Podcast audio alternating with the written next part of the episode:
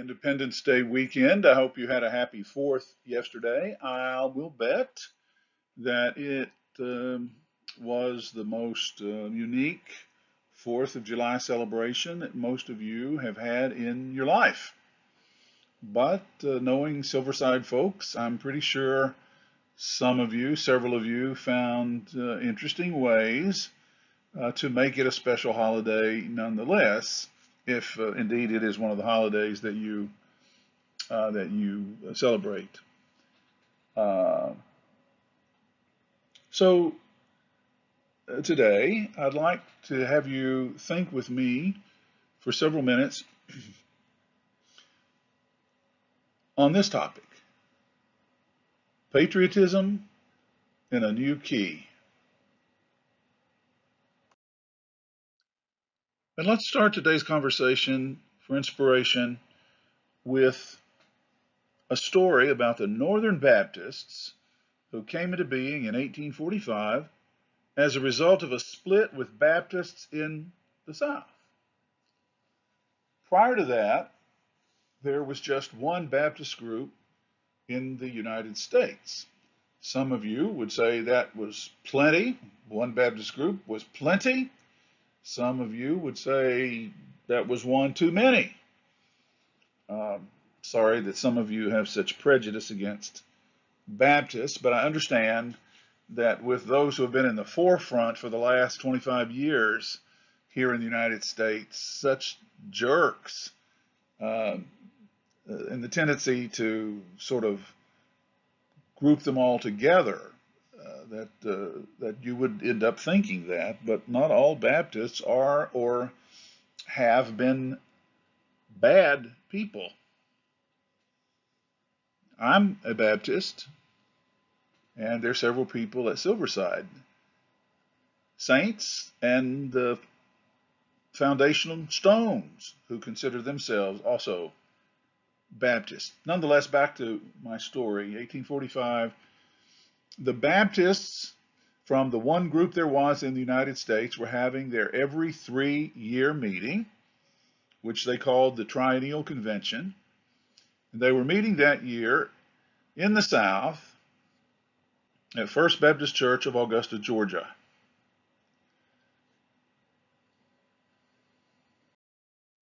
The Baptists in the North, the Baptists from the North, had the audacity to tell the Baptists from the South that they could no longer support the idea of slavery in general, but very specifically, they could no longer endorse the idea of sending missionaries from the one Baptist group there was in the United States and paying them out of Baptist funds to go to Africa to attempt to evangelize the brothers and sisters and mothers and fathers and children of those Africans who were slaves and working their plantations in the South.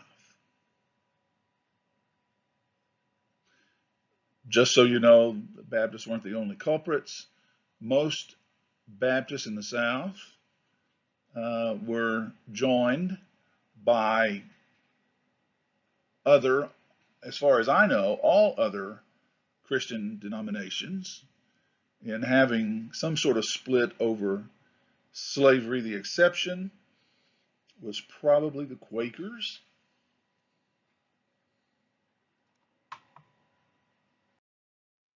As a scripture reference today, I have a passage from uh, a collected teaching from Jesus, attributed to Jesus, that has absolutely nothing in the world to do with patriotism. As a matter of fact, nothing Jesus taught has anything to do with patriotism. Uh, the closest uh, anybody can come is uh, uh, oh, give unto Caesar what is Caesar's and unto God what is God's. That had nothing to do with patriotism. That had to do with surviving the best you could if you were uh, subservient to a superpower, which was the Roman Empire. Nothing to do at all with uh, with patriotism uh, in a in a democracy or in any other kind of thing I can think about, except in the same kind of situation that Jesus found himself in. And let me just toss in here the experience that you have of being in a democracy and having the opportunity to be patriotic or not was a choice Jesus never had. He was never in his lifetime politically a free person.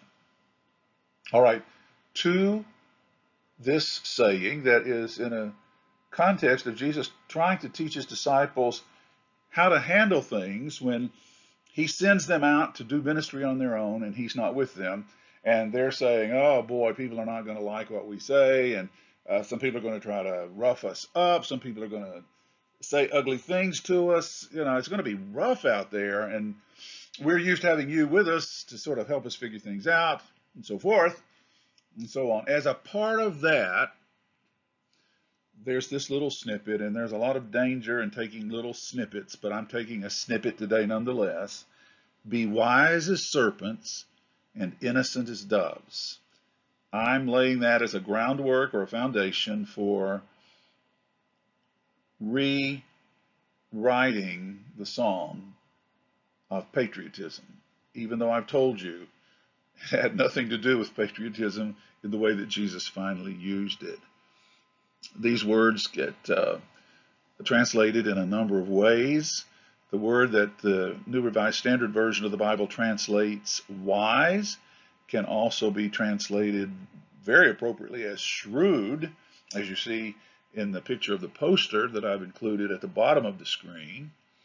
And the word translated as innocent in reference to doves can also be translated as uh, harmless or gentle.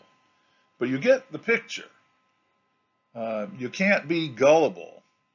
Uh, you can't just walk around um, uh, in la la land uh, thinking that everything will fall into place for you and others, uh, even though you are a person of faith and even though you're trying to live according to the standards of Jesus, you have to be smart in a world that uh, has people in it who will try to take advantage of you. Some, especially because you are a person of faith. They think you're soft and gullible. So let's uh, say that being patriotic in these days as modern Americans requires both shrewdness as well as a determination um, not to cause harm. Patriotism in a new key. I totally admire, and I play the piano decently. No, nowhere in the league of Melissa or John Siegfried. I mean, nowhere in the league. But I, am okay, and if I practiced, I would be a little better than okay. I once upon a time was good enough to play for rehearsals sometimes at men's chorus at Carson College with a lot of music majors present. So I, I, I, was okay, but that was more than four or five years ago. Anyway, anyway, uh, I could not transpose, that is, go up a half a key or up a key, if my life depended on it literally.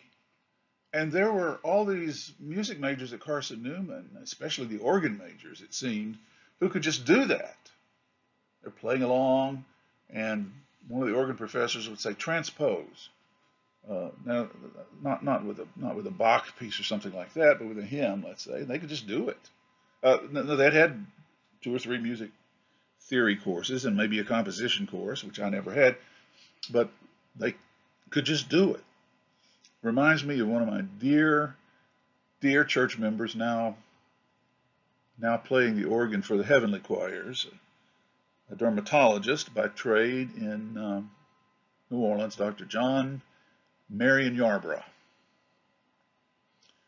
Dear, dear, dear friend, wonderful person, uh, somebody beloved by my whole family. John, John's avocation was being an organist. He could have been an organist by vocation. And one of the things he liked to do at this time of year, and the regular organist would often be away on the 4th of July weekend, and John would often fill in.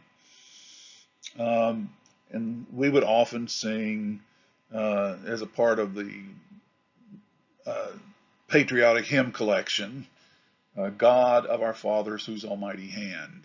Uh, if you're familiar with patriotic hymns and Protestant hymnals, uh, it, it, has the trumpet sound coming up. Dum, dun, dun, dun, dun, dun, dun, God of our Father. Okay, you got it, or you don't. But anyway, it has about five or six stanzas, and John would really show off that Sunday because he would transpose every stanza up a half step. Wow.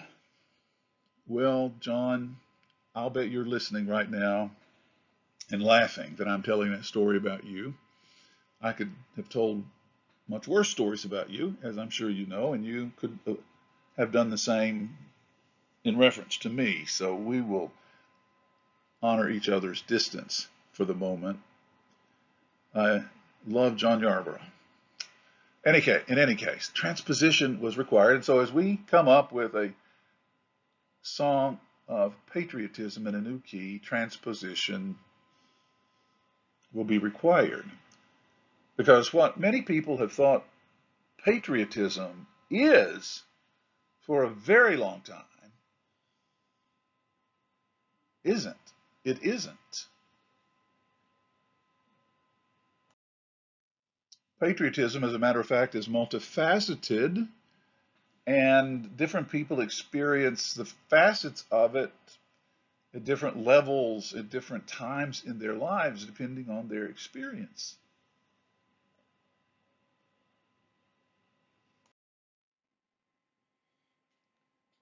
So we're going to take all the words that we deal with uh, in our developing lyrics and uh, put them all together. And they will reflect what we are at our best. Uh, they will reflect uh, what some of the best of us are all the time. People are uh, appropriately uh, patriotic already. There's there, there, are a few. There are a few. Um, our lyrics will reflect traits uh, all of us need to be good citizens of the world and to be a nation that survives. There is no guarantee that we will survive unless we work at it. Well, even then, there's no guarantee, but there's a much greater likelihood that we can survive if we get ourselves together, cooperate, take care of each other, all of us, and and struggle to survive, there's a chance that we can. The word is patriotism. Each letter will give us an adjective um, that will describe a mature patriot or developing patriot. And our song that uh, will be in a new key from the way patriotism has been sung in the past, perhaps. And the first letter, P, represents peaceful. Plenty of people laugh at uh, pastors and idealistic protesters for imagining that there could ever be a time without war, because there have been so few times without war. Uh, plenty of people take it as just something that goes with being human, living in a complicated world. As we transpose traditional patriotism into our new song of patriotism, I'm going to say that the A stands for attentive. There are plenty of things to be attentive about. Let's start with our own citizens and the health of our citizens. This, uh, as you see uh, on the screen here, is the latest uh, chart I could find about what's going on in terms of numbers of cases, numbers of recoveries, numbers of deaths of the COVID virus by nation, with some key cities uh, pointed out. and you see what the the figures in the cartoon are saying. Uh, the person who thinks that he is brave may actually be uh, the, the coward. We'd better be attentive to what's going on outside our country that impacts our country and our safety. This latest news that uh, Russia secretly offered some militants from Afghanistan bounty money to kill U.S. troops uh, is very, very frightening.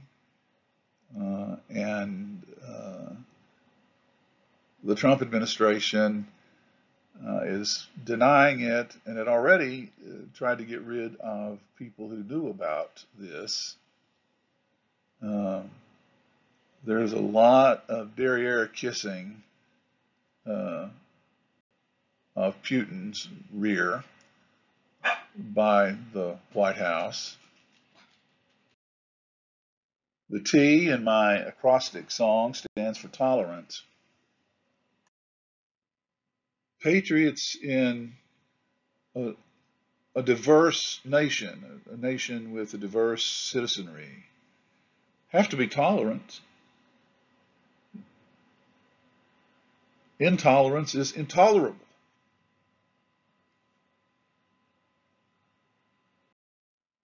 Again, there are plenty of people laughing at those of us who believe that we can have unity among us despite the differences among us, ethnically, religiously, um, in terms of economic positioning and so forth. But what we're working toward in a democracy is zero discrimination. And right now, we're at a place where we are not earning a very good grade at all. In fact, we are at we are at, at an F level at most uh, places.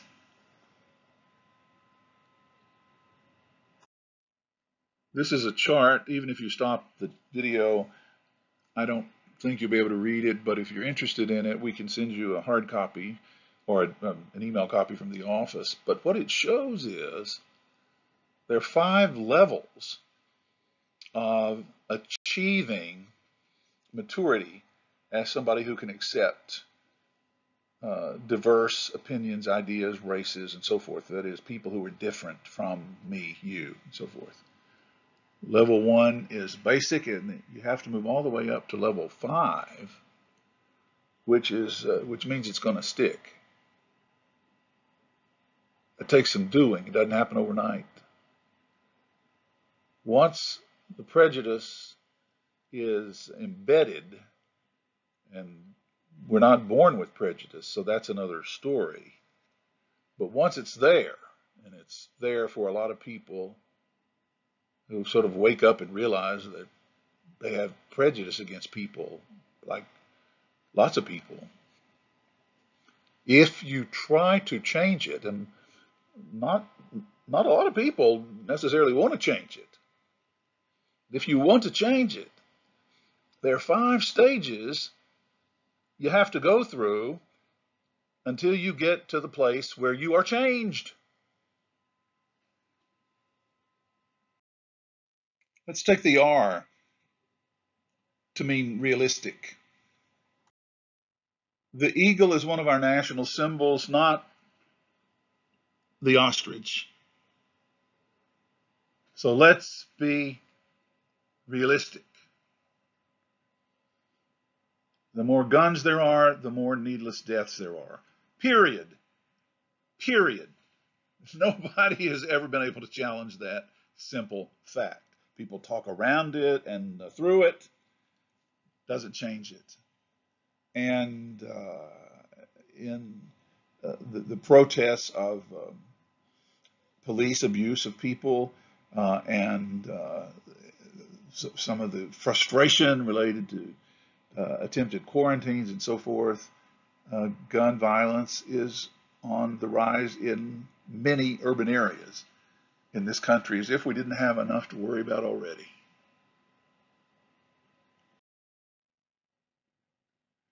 Patriots need a place to be patriotic.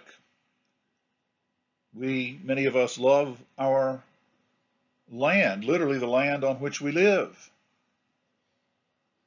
And yet, many of us are some of the worst offenders when it comes to abusing the land so that uh,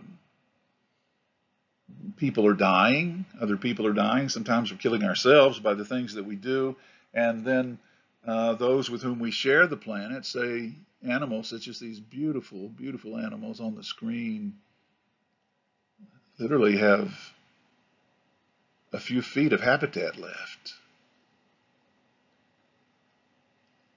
The front cover of a magazine that you see there at the bottom left of your screen goes all the way back to 2012.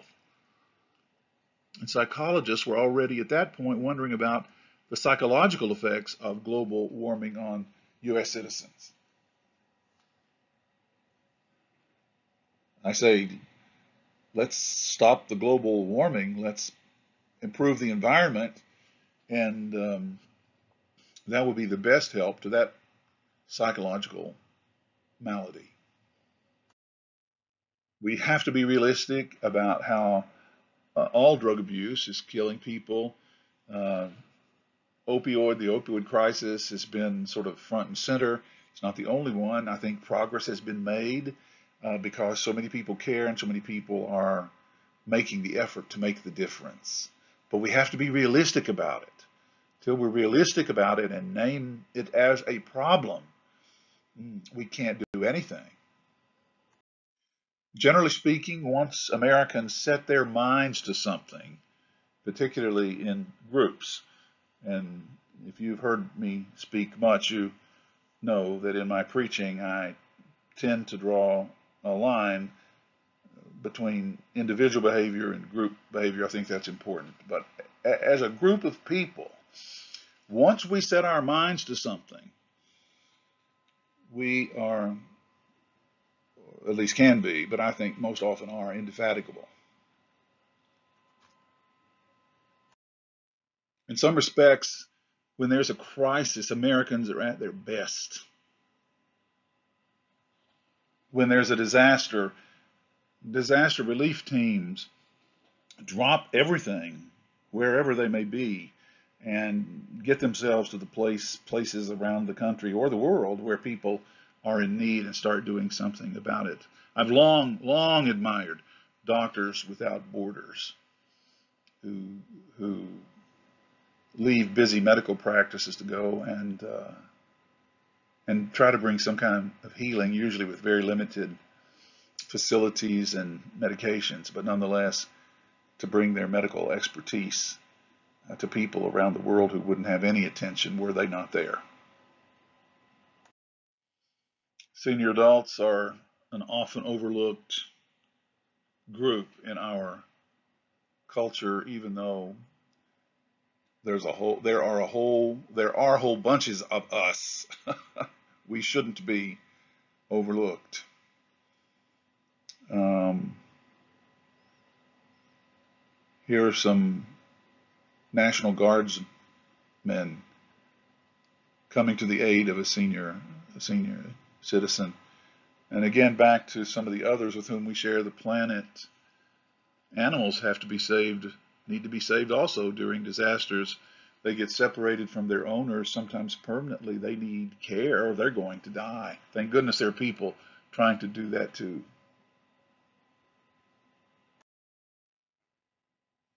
I mention frequently the contributions that the healthcare providers have made in our making and fighting uh, this coronavirus. It is, it's amazing. Many of you don't know that I thought in high school that I was going to become a medical doctor and worked in a hospital for two years. And then I made a very important decision that you should thank me for. I decided not to. Let's let O stand for optimistic.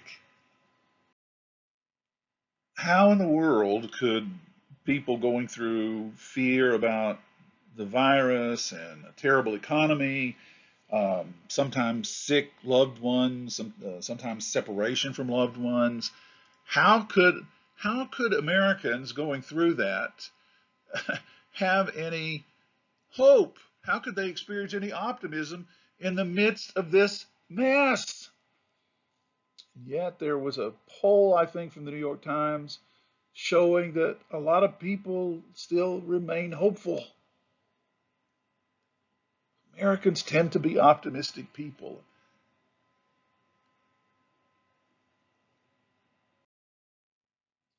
New York Times uh, just a few days ago.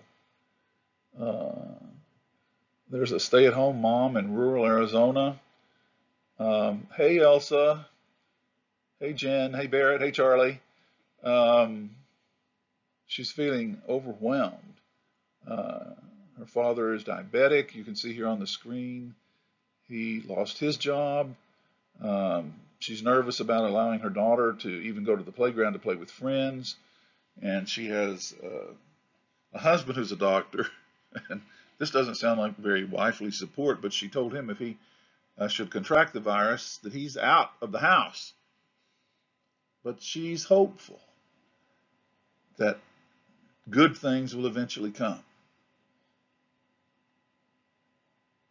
I guess even if her husband gets kicked out of the house. Edging out on a limb here, T is going to stand for truthful in our song that is being transposed. This is something to keep in mind when you're frustrated with somebody you think is not telling you the whole truth.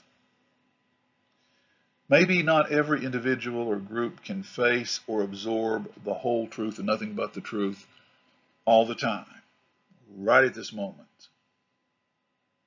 But most healthy Americans, nonetheless, recognize the importance of truth and ultimately see the value in working their way toward swallowing the truth hook, line, and sinker.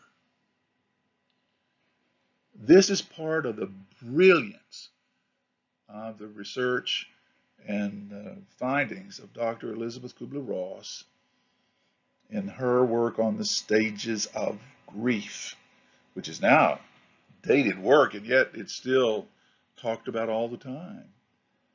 Uh, as many people face death or the death of a loved one, uh, or yeah, I mean, not everybody can can can let that hit them full force.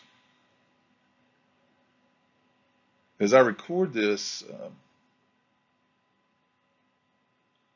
it's the evening of July 3rd, and tomorrow, July 4th, will be the second anniversary of my mother's death. And many of you have experienced deaths in your families, and I've experienced being your pastor during those times.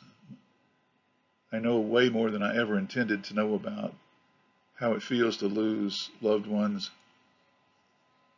But I certainly could not accept the full implications of what it meant to have lost my mother, my second parent, all at once.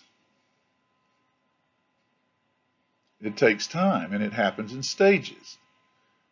They're not neat and predictable, and they don't happen the same way for everybody, but it takes time before it all sort of hits. Embracing the truth in all its facets may be a journey, and for most people it is a journey. And today, as the Apostle Paul said, today I may see only in part. That may be the best I can do. The very best I can do today is to accept one facet of truth but one of these days, one of these days, I will know as fully and completely the truth. In the same way that God knows and embraces all there is to me, all the good and all the bad. It's more important that we insist on and preserve the truth communally than individually. So individually, we can kind of work along at our own pace. Communally, we need to insist on truth. Um, if we have to, if we have to work at different paces in two realms, and I think that, we probably do, then then yes, yeah, so be it. A couple of quotes here from Stewart Stafford um, related to truth in politics. The first uh, first uh, statement: honesty is the rarest commodity in the 21st century. Wow. No one looks to the political class or journalists for truth these days. The average Joe seems to spend most of their time peddling a ludicrous, flawless Facebook version of their lives. The peer pressure of political correctness foregoes truth for the sake of groupthink. It seems that comedians and writers represent the last bastion of candor out there today. And the second comment from Stafford. You can tell a politician is lying when they claim they want fairness for all. They're part of and represent an unfair elite who will never share their wealth, power, or opportunities with the underclass. Ponder that. Americans, for the most part, are independent, individually, group, or at least we like to think that we are. That is our goal independence.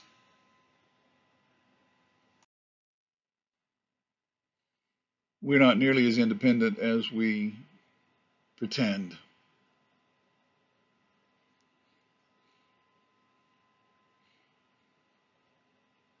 I clipped this. It's the clock of the U.S. of, our, of our national debt. July 3rd, 2020. Look at the percentages at the bottom of that screen, bottom of that graph. You can find this online. It moves constantly. I, that's just a, a still that I managed to catch.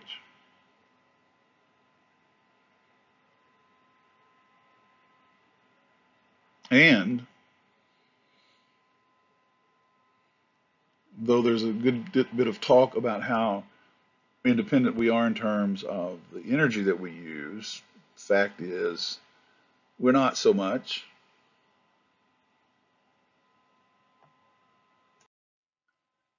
Minority groups feel very little independence. People of color feel under attack by racist police people. I still contend that most police women and men are not racist, not out to try to randomly kill people, but there are some out there who are, and it's more than a few.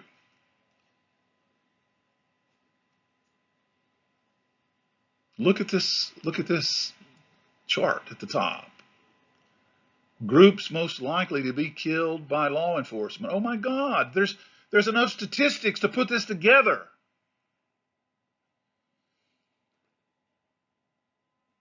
All people of color,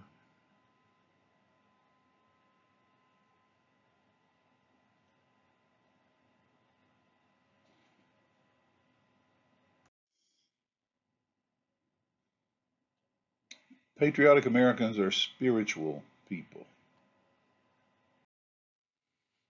Now, make sure we're on the same page.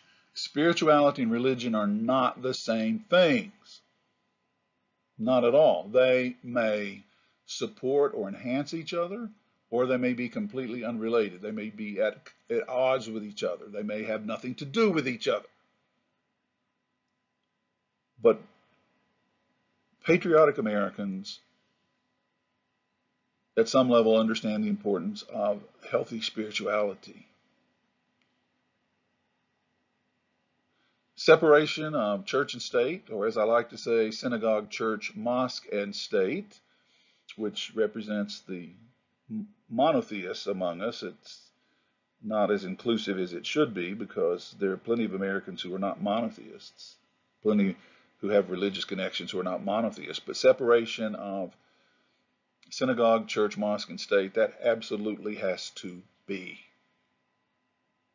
But separation of spirituality and patriotism or separation of spirituality and politics, no, no. There's no reason that those have to be separated at all.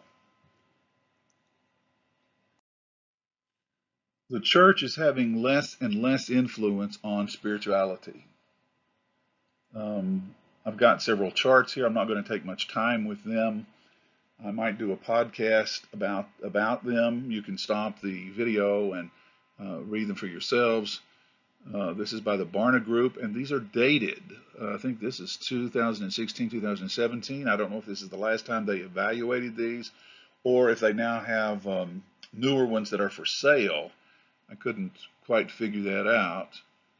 But uh, this chart uh, has the the 20 most churched cities. More people go to church in these cities than any of the other cities in the United States, and you can notice very quickly none are anywhere close to us. Same time frame, the 20 most unchurched cities. Um, let's see. Is there an unchurched city close to us? Yes, Philadelphia is 19 out of 20 in the top 20 unchurched cities. So our neighbor, probably same thing spills right on over to us. Now the Barna people came up with this term de-churched. like being declawed or something, uh, but, but, but it's it's, it's uh, voluntary. I think mostly voluntary. I don't think it has to do with people who are tossed out of the church.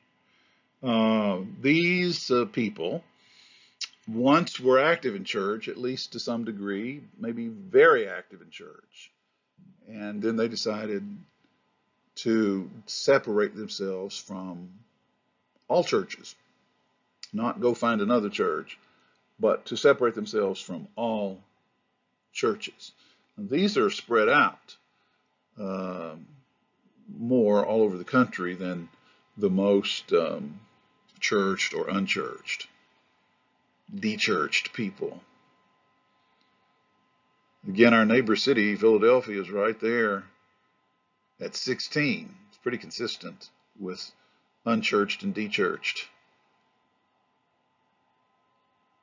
San Francisco, at least in 2016 or 17, had the most people who had um, once gone to church and now, now don't. What has driven these people away from church? The church is no longer providing a spiritual haven for them.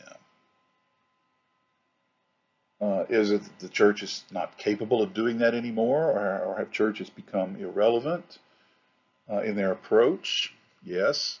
Uh, I'll make that a a non-rhetorical question. We have. I was talking to Joe Deutsch the other day, so happy that Joe has a new job that's going to let him be in church with us more whenever we get to come back to church. And it looks like uh, I will get to see you next uh, next week, as it turns out. Um, and uh, Joe said that one of the things that we should have learned from this is that we can do more online, and indeed we can. Um, and uh, he and I, and also our deacon chair, Priscilla Wilson, I've been talking for some time about the importance of small groups and not discounting them, not acting like the only uh, thing to come to church for is Sunday morning, and if you can't do that, you're just pretty much uh, Castaway.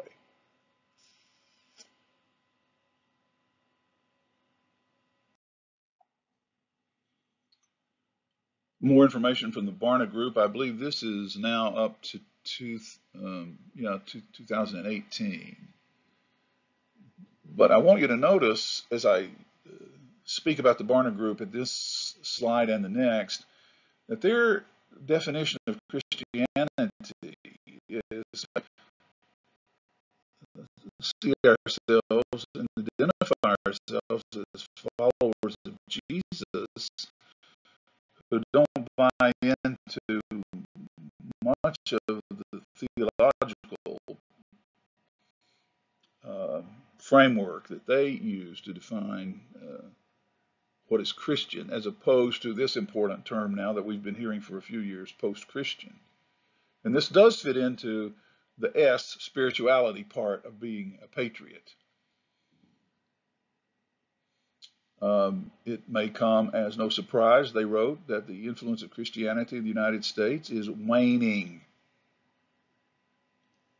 Rates of church attendance, religious affiliation, belief in God, prayer, Bible reading have all been dropping for decades. By consequence, the role of religion in public life has been slowly diminishing, and the church no longer functions with the cultural authority it held in times past. These are unique days for the church in America as it learns what it means to flourish, to flourish in a new post-Christian era. Go to the website and read what's been on our website, silverside.today, for a long time, for months. We can still contribute to people's spirituality, though they may not buy into what we have defined as church and church participation for a long time. Guess who's going to have to change? You can take the time to read this if you like their metrics for uh, what it means to be post-Christian. Um, yeah, I'm not going to spend any time on it, but it's important, I think, if you want to pursue this, um, to take time to read what they say this is what I this is what I was referring to a moment ago when I said I think there are plenty of Silverside people who consider themselves followers of Jesus who don't buy into many of these. Quick look at the top 10 most post-Christian cities in America. Post-Christian um, doesn't mean that there aren't a lot of spiritually focused people trying to um, find a way to have a healthy spiritual life without being connected to a traditional church. Closest city to us, let me see here, is New York City. Many of these are in the Northeast.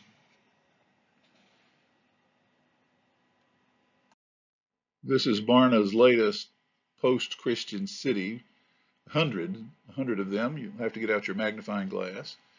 Uh, or we can always send you a copy from the office. We'll be happy to do that.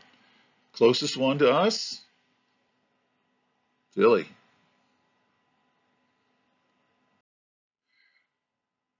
And finally, the last letter of patriotism, and the last part of our song is built around the M, which is magnanimous.